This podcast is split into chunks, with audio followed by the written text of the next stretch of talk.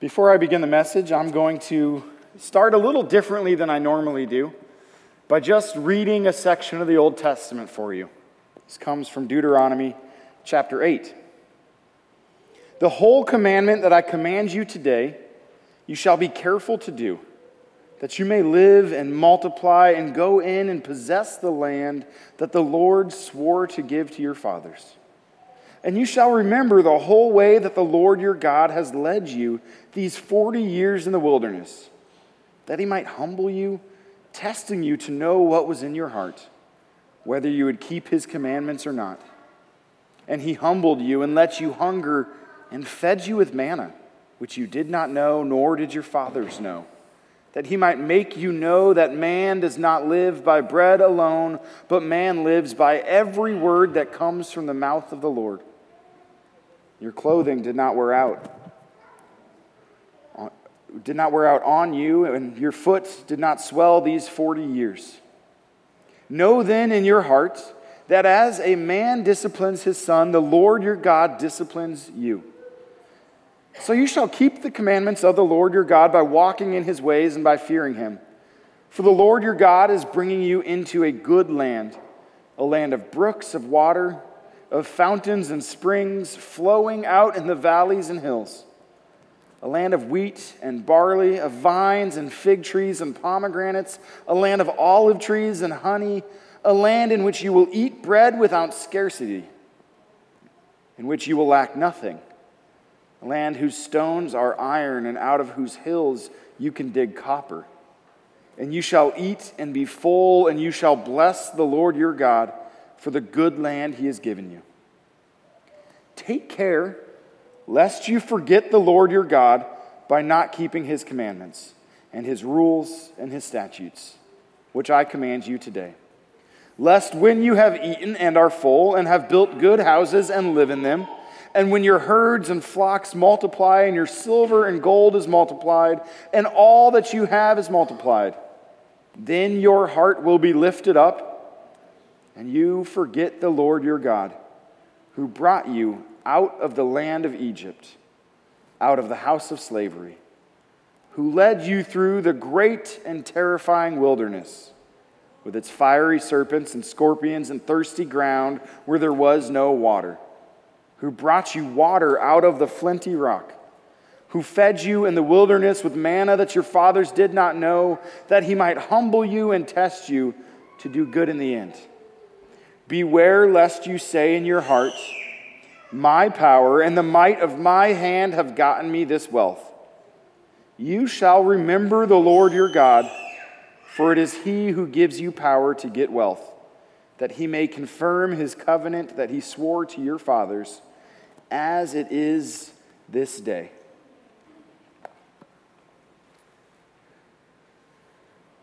I have to just begin with the obvious. Maybe you've seen this graphic we have up here that's flashed a couple times. Our new sermon series, Keep the Change. Anybody notice that right now keeping the change is a little more difficult? You go to the grocery store, and what should be a cheap one meal becomes a very expensive meal. And for the price of a fine meal in a great restaurant, you're getting a bag of Cheetos and half eaten loaf of bread and hoping it lasts you a week. We are in a time where we're noticing our money is going a little less far, and some of us are feeling the pinch, wondering, when will this end or will I have enough? We live in a country that has a really weird relationship with money. And over the next couple weeks, I want to spell out and, and teach a little of what a healthy biblical view of money looks like. Now, if you're here for the first time and you're all of a sudden going, oh no, I picked the wrong church, he's talking about money. Look, I think what the Bible says about money matters for all of us, and it's probably not what you've been told before. Just let's face it. How many of you have heard that money is evil? Wealth is bad. Having money is not good. Anybody heard something similar to that? Or what about this? Well, if only you pray harder, God will give you whatever you ask for. God wants to just shower you with blessings, so if you don't have the things you ask for, it must be because you haven't believed well enough or asked hard enough or done the right things. It's your fault that you don't have what you need. Has anybody heard something similar? See, this weird relationship with money in America is one in which we have two opposite competing narratives that I think are both false. On the one hand, we have a narrative that says money and wealth and all things are evil. So if you're part of the 1%, you're the problem. And on the other hand, we say that if only you live right and get it all put together, God will bless you with everything you need. So the measure of success is great wealth. I think neither of those are actually found in Scripture. It's very possible, in fact, even probable, that you will do all the right things and honor God faithfully and fully and still be broke and wonder where you're going to get groceries next week. Because God's ultimate priority is not about the dollar signs in your bank account or the size of your house or the comfort of your life. It's also equally true that God is really good and capable at providing for his people. And sometimes the way he provides is through wealth finances, and resources that are at our disposal to use for His purpose. Part of what makes our approach to money in America really weird, I don't know if you guys know this, even right now when inflation is high and, and money is tight and people are struggling, even now, we are the wealthiest country in the world. Did you know that? And yet, most of us would probably acknowledge I'm not wealthy. In fact, some of us would say, I don't want to be wealthy because that's a problem. That's sinful. And, and, so in this country, we have this weird polarization where the ultimate aim of living in America to be a good American citizen is to consume and to buy and to have all the things. Did you know that it's estimated the average person today, by the time they die, has seen over 3 million unique advertisements? Because we live in a country that is constantly telling you you will be more if you have more. At the same time, the average individual, based on um, the American average amount of TV consumption every day, by the time they turn 18, have seen over 10,000 violent crimes on TV portrayed as being committed by somebody who's wealthy or owns a business. We portray wealthy business owners on TV as the number one actor leading the way in causing crime and violence and corruption. This weird paradox we live in of money is good, you should have a bunch of it, but if you have it, you must be evil. When we begin thinking about money in Scripture, we need to begin with rethinking some of how we approach money. I read a book at one time by a Jewish rabbi that was all about historically why Jewish people prosper, why they typically have a lot of money. And this is not a racial thing, it's just real pragmatic. There's certain principles and practices they hold to that will, in effect, eventually lead to wealth, usually. And the first one he shared completely caught me off guard. It comes from Genesis chapter 2. If you're familiar with Genesis, God creates the world, and all the world he creates is good. Every single thing over and over and over again is good. And there's this weird little line in Genesis chapter 2 where God's describing the garden he's going to place Adam and Eve in. Even before he's made Adam and Eve, he's describing the location for them. And in the one little line, it says that there was much gold in the land, and the gold of the land was good. And this rabbi proposed that part of why Jewish people prosper is because from the very beginning they believe gold or wealth or money is actually a good thing given by God. In fact, if you read Genesis, you'll find that seven times God describes all his creation as good. And then the eighth time he describes it as good is the gold specifically. And in Jewish interpretation practices, they place a lot of value in numbers. And so in their custom, they say, well, if seven is perfect, what is more than perfect? Well, eight would be slightly more than perfect. And how do you get slightly more than perfect without God's help? And so, part of the way in which that community has viewed Scripture is that wealth and the pursuit of wealth is actually a godly pursuit in which, through that wealth, we draw closer to God. Now, that's a very different way of thinking about money than I had been told. See, I had been taught that the Bible warns us money's really, really bad and we should be careful and maybe we should even get rid of all of it so we're not tempted. And next week, we're going to talk about some of the challenges of wealth and pursuing wealth because they do exist. There's great temptation there. But before we can understand the challenges, we need to see the benefit. See, imagine if every one of us were completely broke and had not a penny to our name. How would we eat today? Well, there's two options. Either God would miraculously provide, like the manna he gave there in the desert. He's done it before. He can do it again. He multiplied the thousands, or to feed the thousands with just a few loaves of bread and a few fish. He, he can do miracles like that. Or apart from his divine intervention and some miraculous provision, if not a one of us had a penny to our name and we're completely broke, the way we would eat today is hopefully at the hands of somebody else who cares for us. Apart from those two things, with no money to any of our names, we would all, by the end of today, be hungry. And by tomorrow, even more so. See, one of the ways God throughout the Old Testament cares for his people is by providing for them the resources they need for what's ahead. In fact, the story in Exodus where they're coming out of Egypt, out of slavery, right before God rescues them, He has them go to their neighbors and ask to borrow a bunch of stuff. And they take all of this gold and jewelry and stuff from their neighbors, and then God has them leave town and run and flee from Egypt. And they're literally leaving with all the stuff they've plundered from their neighbors. And God's like, This is how I'm providing you the resources to build for me the tabernacle that you're going to build. This is how I'm providing for you as you enter into this land I've promised to you. Pretty neat. Time and time again throughout the Old Testament, God provides for his people. If we want to understand a biblical view of money, we have to see that everything we have, be it our car, be it our house, be it our groceries, be it just the two pennies in our pocket. Everything we have is from God a gift to care for us. Anybody ever given a Christmas gift or a birthday gift or some gift to somebody you really love? One of you? Wow. Yikes. Probably every one of us at some point or another has given a good gift to somebody else.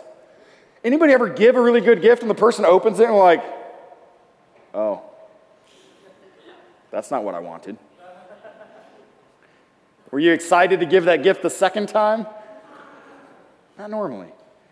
See, when we treat wealth and money as inherently evil, that's actually, in one sense, saying, God, the gifts you've given are not good enough for me.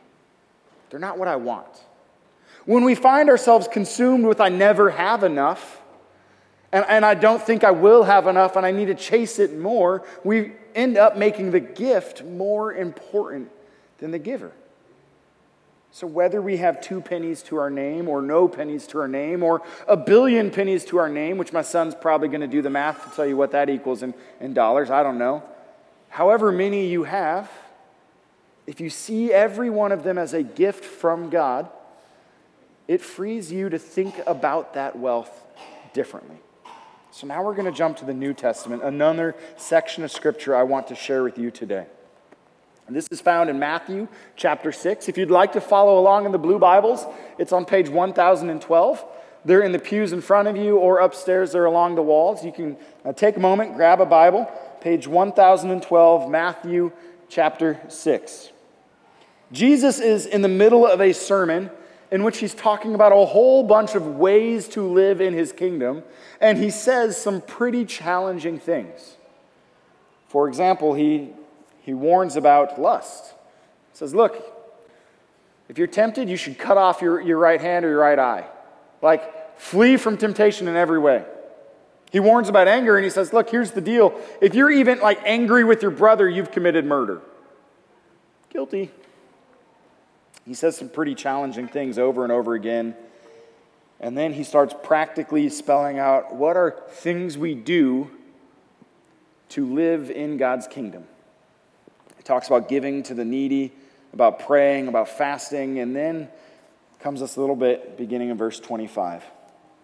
Therefore, I tell you, do not be anxious about your life, what you will eat or what you will drink, nor about your body, what you will put on. Is not life more than food and the body more than clothing? Now, I just want to pause for a moment. Anytime you see a therefore, the best practice in reading the Bible is to go back and read what it's there for, all right? So, what, what comes right before this? No one can serve two masters, for either he will hate the one and love the other, or he will be devoted to the one and despise the other. You cannot serve God and money. Therefore, don't be anxious about anything. We live in the wealthiest country in the world. Anybody in here make less than a dollar a day? Less than a dollar a day, $365. That's my son raising his hand. Yes, he does make less than a dollar a day. But if any of you have toilets to clean, we give him a dollar for every toilet he cleans, so you can make a killing in this place, Elijah, all right? If you make less than a dollar a day, you are with 50% of the world's population. If you make more than a dollar a day, you're automatically in the upper 50% wealthiest people in the world. If you make more than what is the poverty line in America of $20,000 a year, you're in the top 10% of the world. Every one of us probably is wealthy.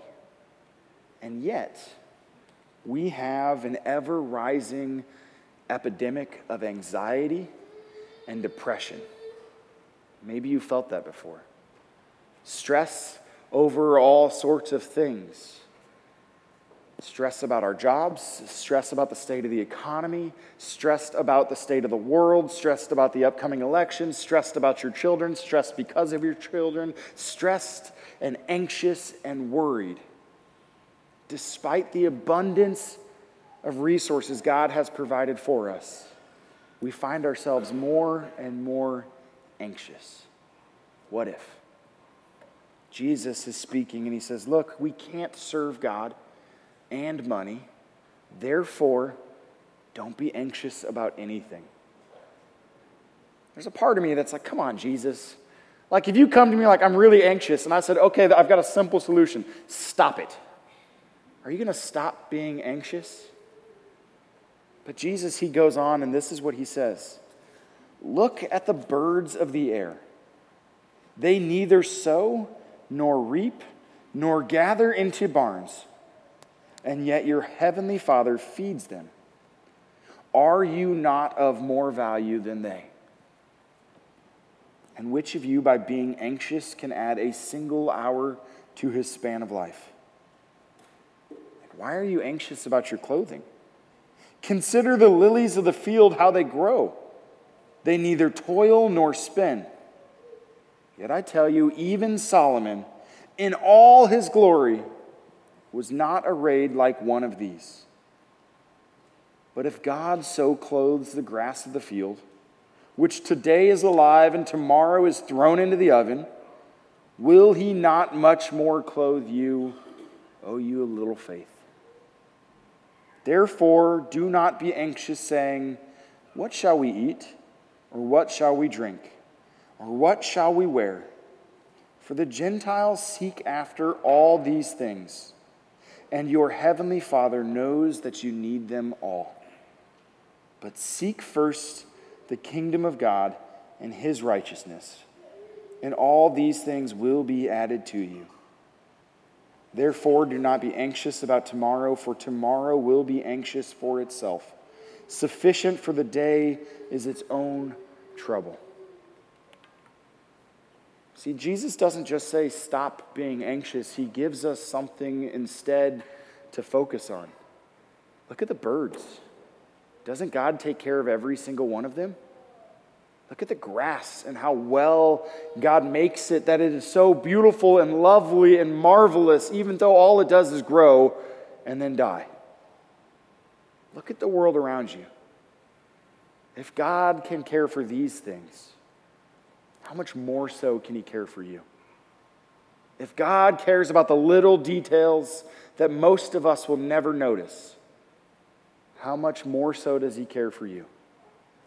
Jesus' solution to being anxious about what we eat or drink, about the money we have or we don't have, about the things we think we need or don't need.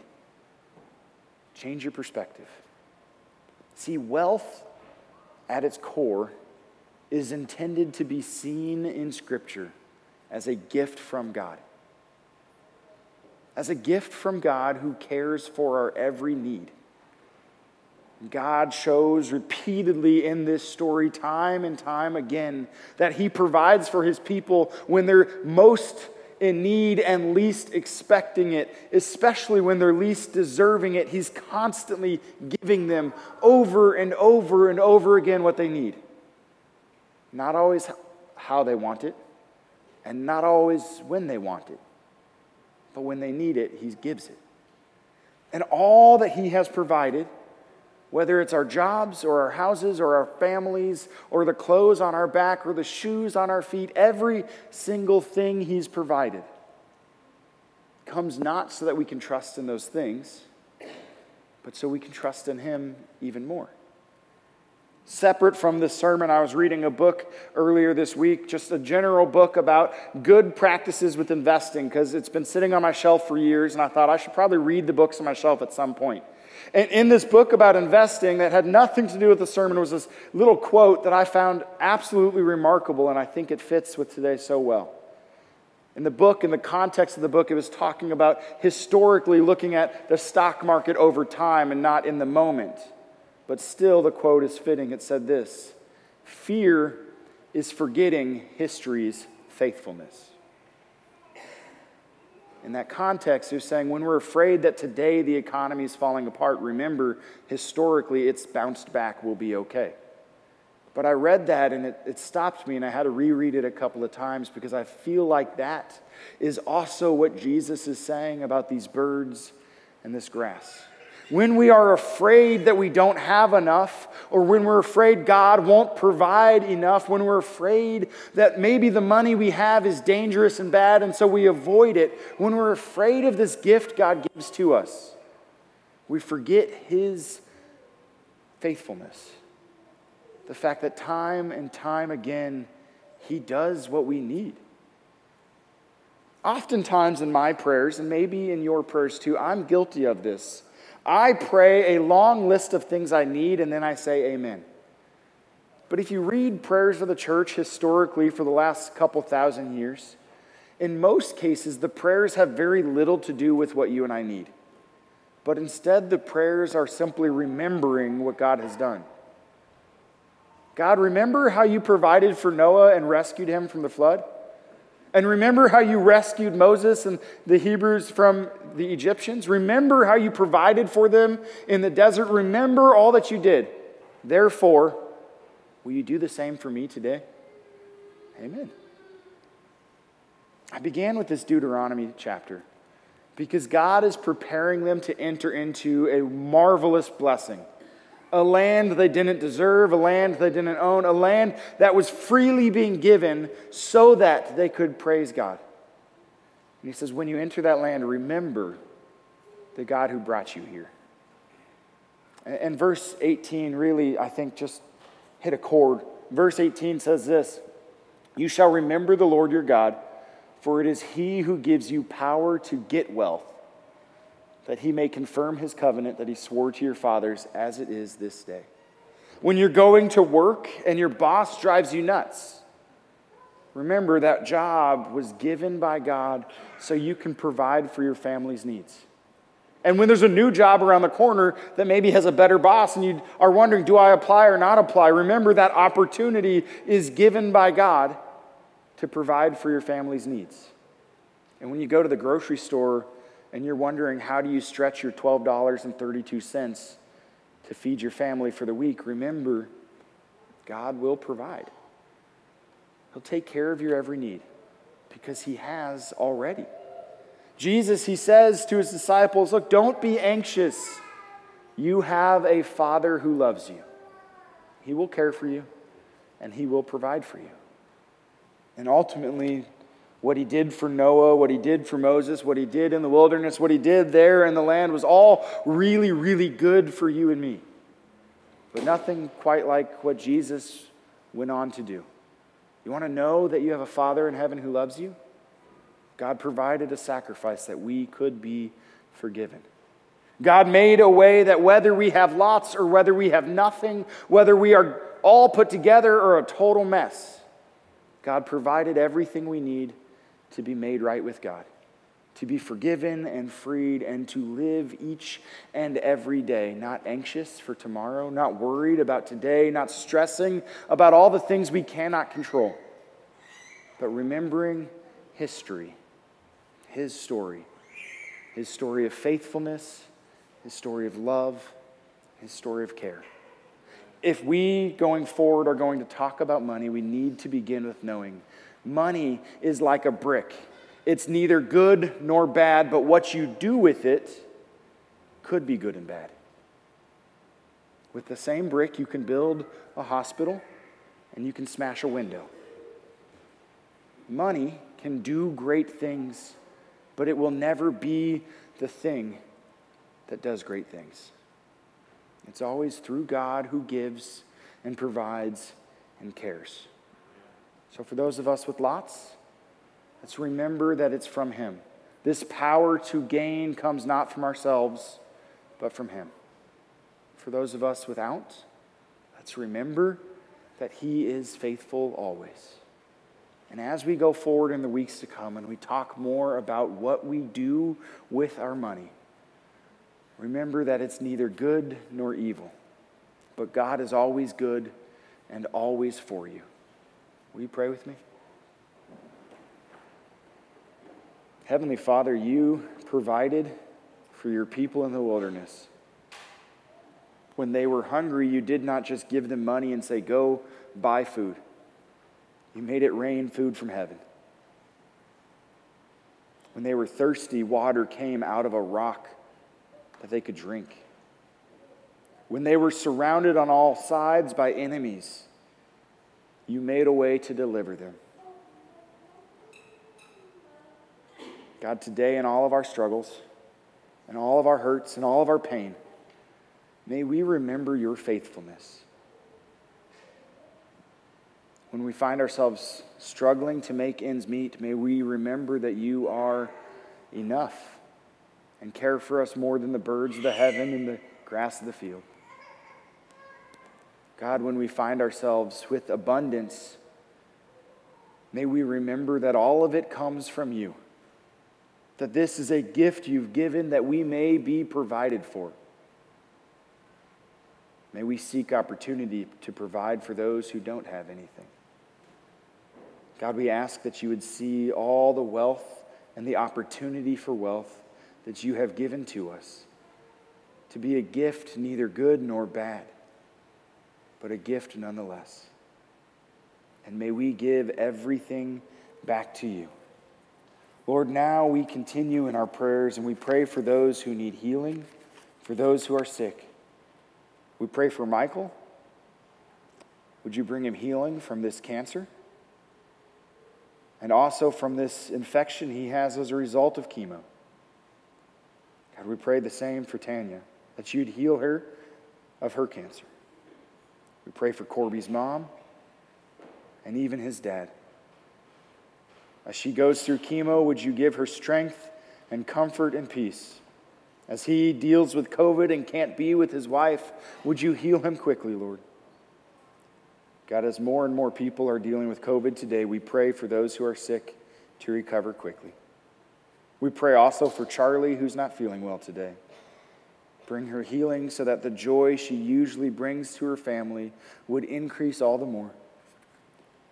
As school has started, we pray for all the teachers and administrators in our midst for Kelly, for Alex, for Roy, for Gabriella and Jessica, for Kelly and Lindsay, for Daniel and Ashley, for David and Joe, for Jennifer, Susanna, Christy, Amber, Abby, and Tyler. God, may all of these teachers and administrators go about their week with students, knowing that this job you've called them to is more than a job, but an opportunity to invest in the future of these children. May you fill them with peace and strength and joy. God, may we be a people in all things, who seek to bring you glory and honor, and to praise you for the gifts you've given. In Jesus' name we pray. Amen.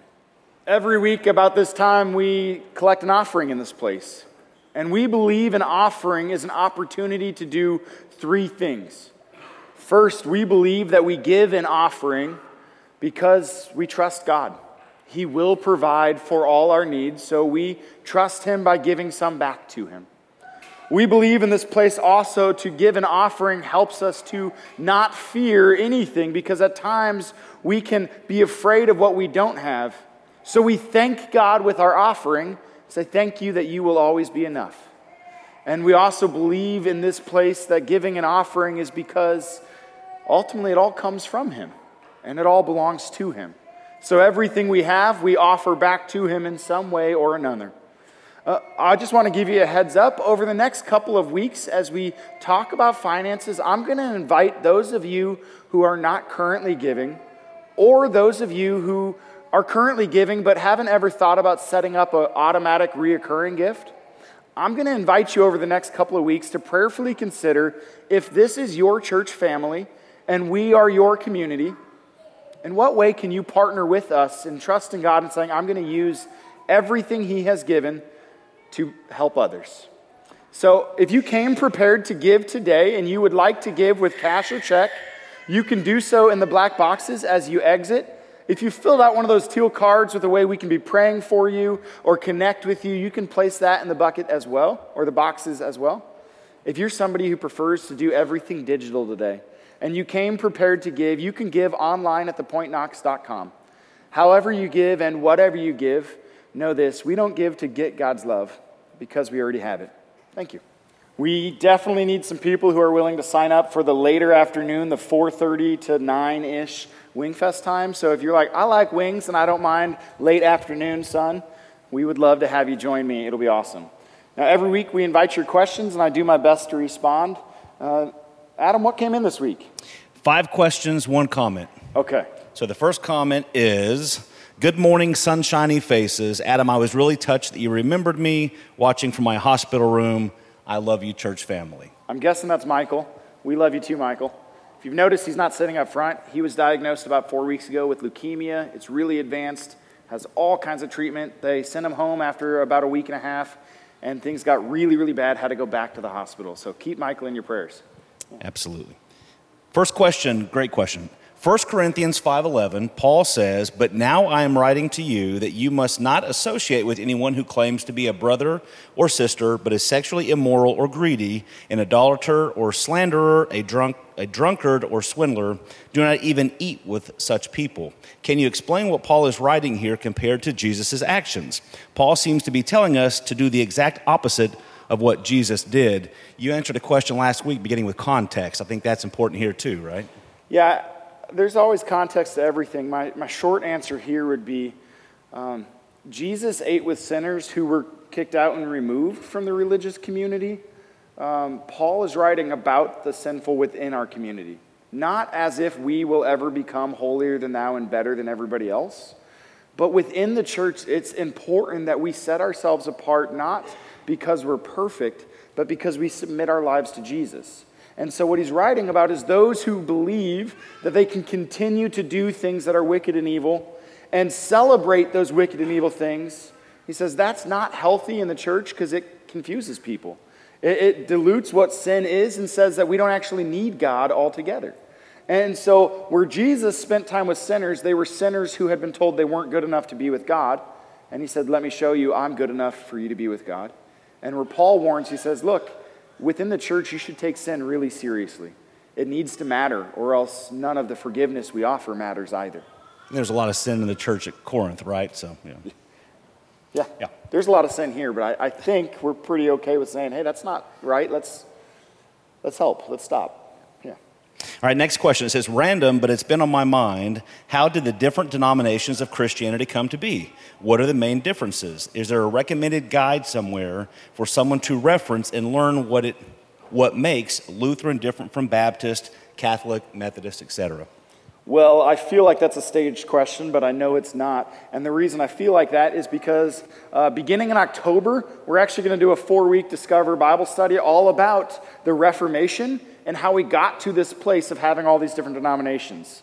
So, uh, for the sake of time, I'll tell you that answer is coming in just like five weeks. So, join me for that class. It'll be great. All right?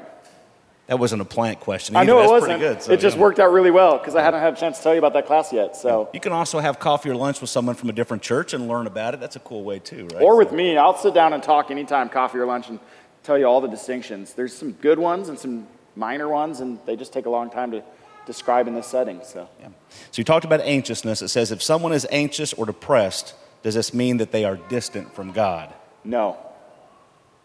Okay. Good answer. Yeah.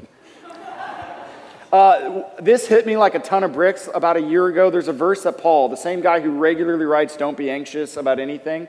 Uh, there's one little verse that sneaks in in the midst of a whole bunch of his trials in 2 Corinthians chapter 11. He lists being in prison, he lists being tortured, he lists being hungry, all of these problems. And then at the end, he's like, And among other things, there's the constant daily pressure of all my anxiety for the churches.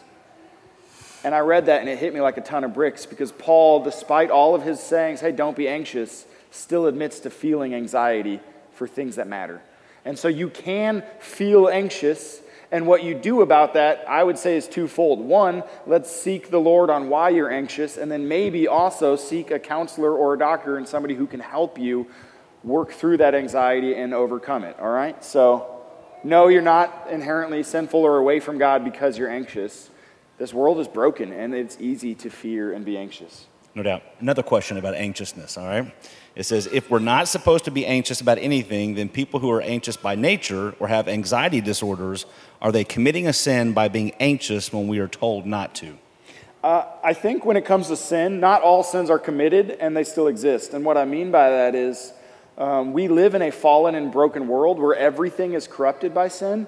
And so we all live in a state of being unright simply because this world is not yet right.